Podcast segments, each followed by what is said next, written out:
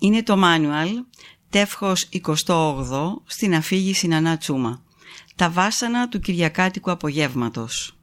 Πώς να μετατρέψεις τη μελαγχολία που σε πιάνει στο τέλος του Σαββατοκύριακου σε κινητήριο δύναμη προς τα εμπρός. Κατεβαίνει σαν γκρίζο και βαρύ σύννεφο. Συνήθως ξεκινά στις 5 το απόγευμα. Μέχρι τις 6 έχει αρχίσει και μπουμπουνίζει.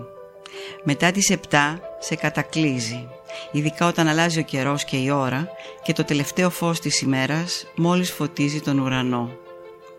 Η μελαγχολία του Κυριακάτικου απογεύματος έρχεται ευλαβικά κάθε εβδομάδα και μοιάζει αναπόδραστη. Θα σε συνοδεύει σε όλη την ενήλικη ζωή.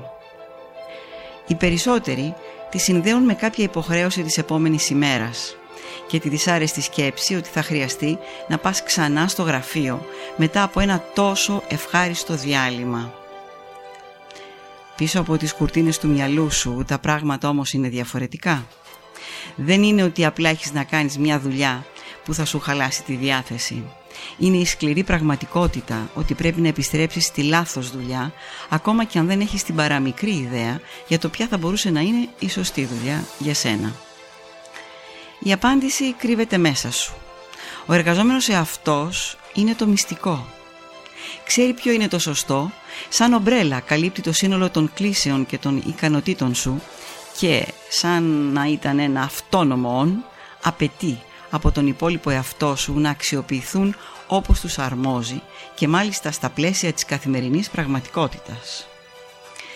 Από τη φύση σου τον έχεις ανάγκη χάρη σε αυτόν, από πολύ νωρίς, ξέρεις ότι θα χρειαστεί να βρεις μια δουλειά που να αντιστοιχεί με το ποιος είσαι στην πραγματικότητα και να διασφαλίσεις ότι θα βλέπεις κομμάτια του εαυτού σου να αντανακλώνται στις υπηρεσίες και στα προϊόντα που παράγεις. Έμφυτα καταλαβαίνεις ότι αυτός είναι ο ορισμός της σωστής δουλειάς. Η ανάγκη να τη βρεις είναι τόσο ισχυρή και θεμελιώδης όσο η ανάγκη σου για αγάπη. Με άλλα λόγια, όταν νιώθεις ότι δεν έχεις βρει το επαγγελματικό σου πεπρωμένο, αισθάνεσαι το ίδιο συντετριμένος όπως όταν ξέρεις ότι δεν έχεις καταφέρει να βρεις τον κατάλληλο σύντροφο. Το να νιώθεις ότι είσαι στη λάθος δουλειά και ότι τα ταλέντα και οι δεξιότητές σου ποτέ δεν θα αξιοποιηθούν πραγματικά, δεν προκαλεί απλά μια ελαφρά δυσφορία. Είναι η βασική υπαρξιακή κρίση της ζωής σου. Δευτέρα με Παρασκευή καταφέρνεις να τον αποφύγεις. Ο εργαζόμενος εαυτός είναι πολύ επίμονος, αλλά εσύ μαθαίνεις να τον αγνοείς και να αγνοείς τις κλήσεις του. Είσαι βλέπεις πολύ απασχολημένος με τα βασικά και δεν έχεις χρόνο να ακούσεις τις φωνές του. Στην τελική χρειάζεσαι τα χρήματα, αλλά με στρατιωτική ακρίβεια καταφέρνει και χώνεται στη σκέψη σου τα βράδια της Κυριακής. Σαν ένα φάντασμα που έχει κολλήσει ανάμεσα σε δύο κόσμους δεν του έχει επιτραπεί ούτε να ζήσει ούτε να πεθάνει, έτσι κι αυτός χτυπά την πόρτα της συνείδησής σου και απαιτεί επίλυση. Σου υπενθυμίζει ότι είσαι λυπημένος ή και πανικόβλητος επειδή βαθιά μέσα σου ξέρεις ότι ο χρόνος τελειώνει και ότι δεν αξιοποιείς με το σωστό τρόπο αυτό που έχει απομείνει από τη ζωή σου. Η αγωνία του Κυριακάτικου απογεύματος και η μελαγχολία που τη συνοδεύει δεν είναι παρά η προσπάθεια της συνείδησής σου να σε ξυπνήσει για να κάνεις το καλύτερο που μπορείς για τον εαυτό σου. Τα Κυριακάτικα βράδια έχουν τη δική τους ιστορία.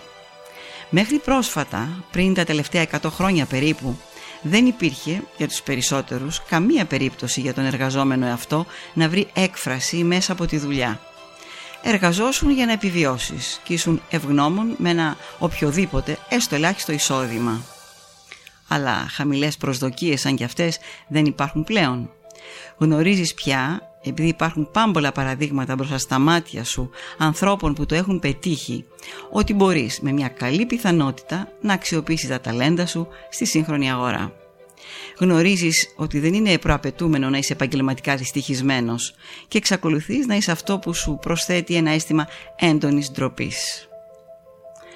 Δεν πρέπει να είσαι τόσο σκληρός με τον εαυτό σου το είδος μας δεν έχει προλάβει ακόμα να αναπτύξει τις τεχνικές και τους μηχανισμούς που σε επανενώνουν με το κάλεσμά σου, ακόμα και όταν έχεις παραστρατήσει. Είναι στη φύση του εργαζόμενου εαυτού σου να είσαι πολύ ομιλητικός όταν εκφράζει τη δυσαρέσκειά του και εντελώς σιωπηλός όταν καλείται να χαράξει μια νέα κατεύθυνση. μπορείς ταυτόχρονα να είσαι τελείως σίγουρος ότι δεν κάνεις αυτό που πρέπει και εντελώς χαμένος για το τι θα έπρεπε να κάνεις. Η απάντηση είναι υπομονή, δομημένη σκέψη και αταλάντευτη προσήλωση. Χρειάζεσαι την πειθαρχία ενός detective που ερευνά ένα μυστήριο ή ενός αρχαιολόγου που συναρμολογεί τα κομμάτια ενός σπασμένου βάζου.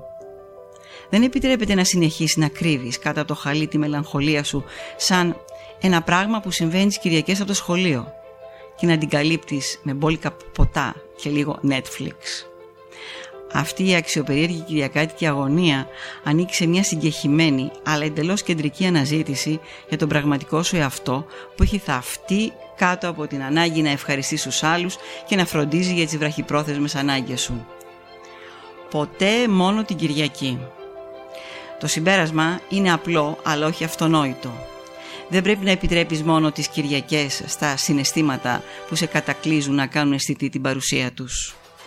Πρέπει να βρίσκονται κεντρικά στη ζωή σου και να λειτουργήσουν σαν καταλήτες για μια εξερεύνηση προς τα έσω που θα συνεχίζεται καθ' όλη τη διάρκεια της εβδομάδας για μήνες και χρόνια και που θα ενθαρρύνει κουβέντες με τον εαυτό σου, τους φίλους, μέντορες και συναδέλφους σου.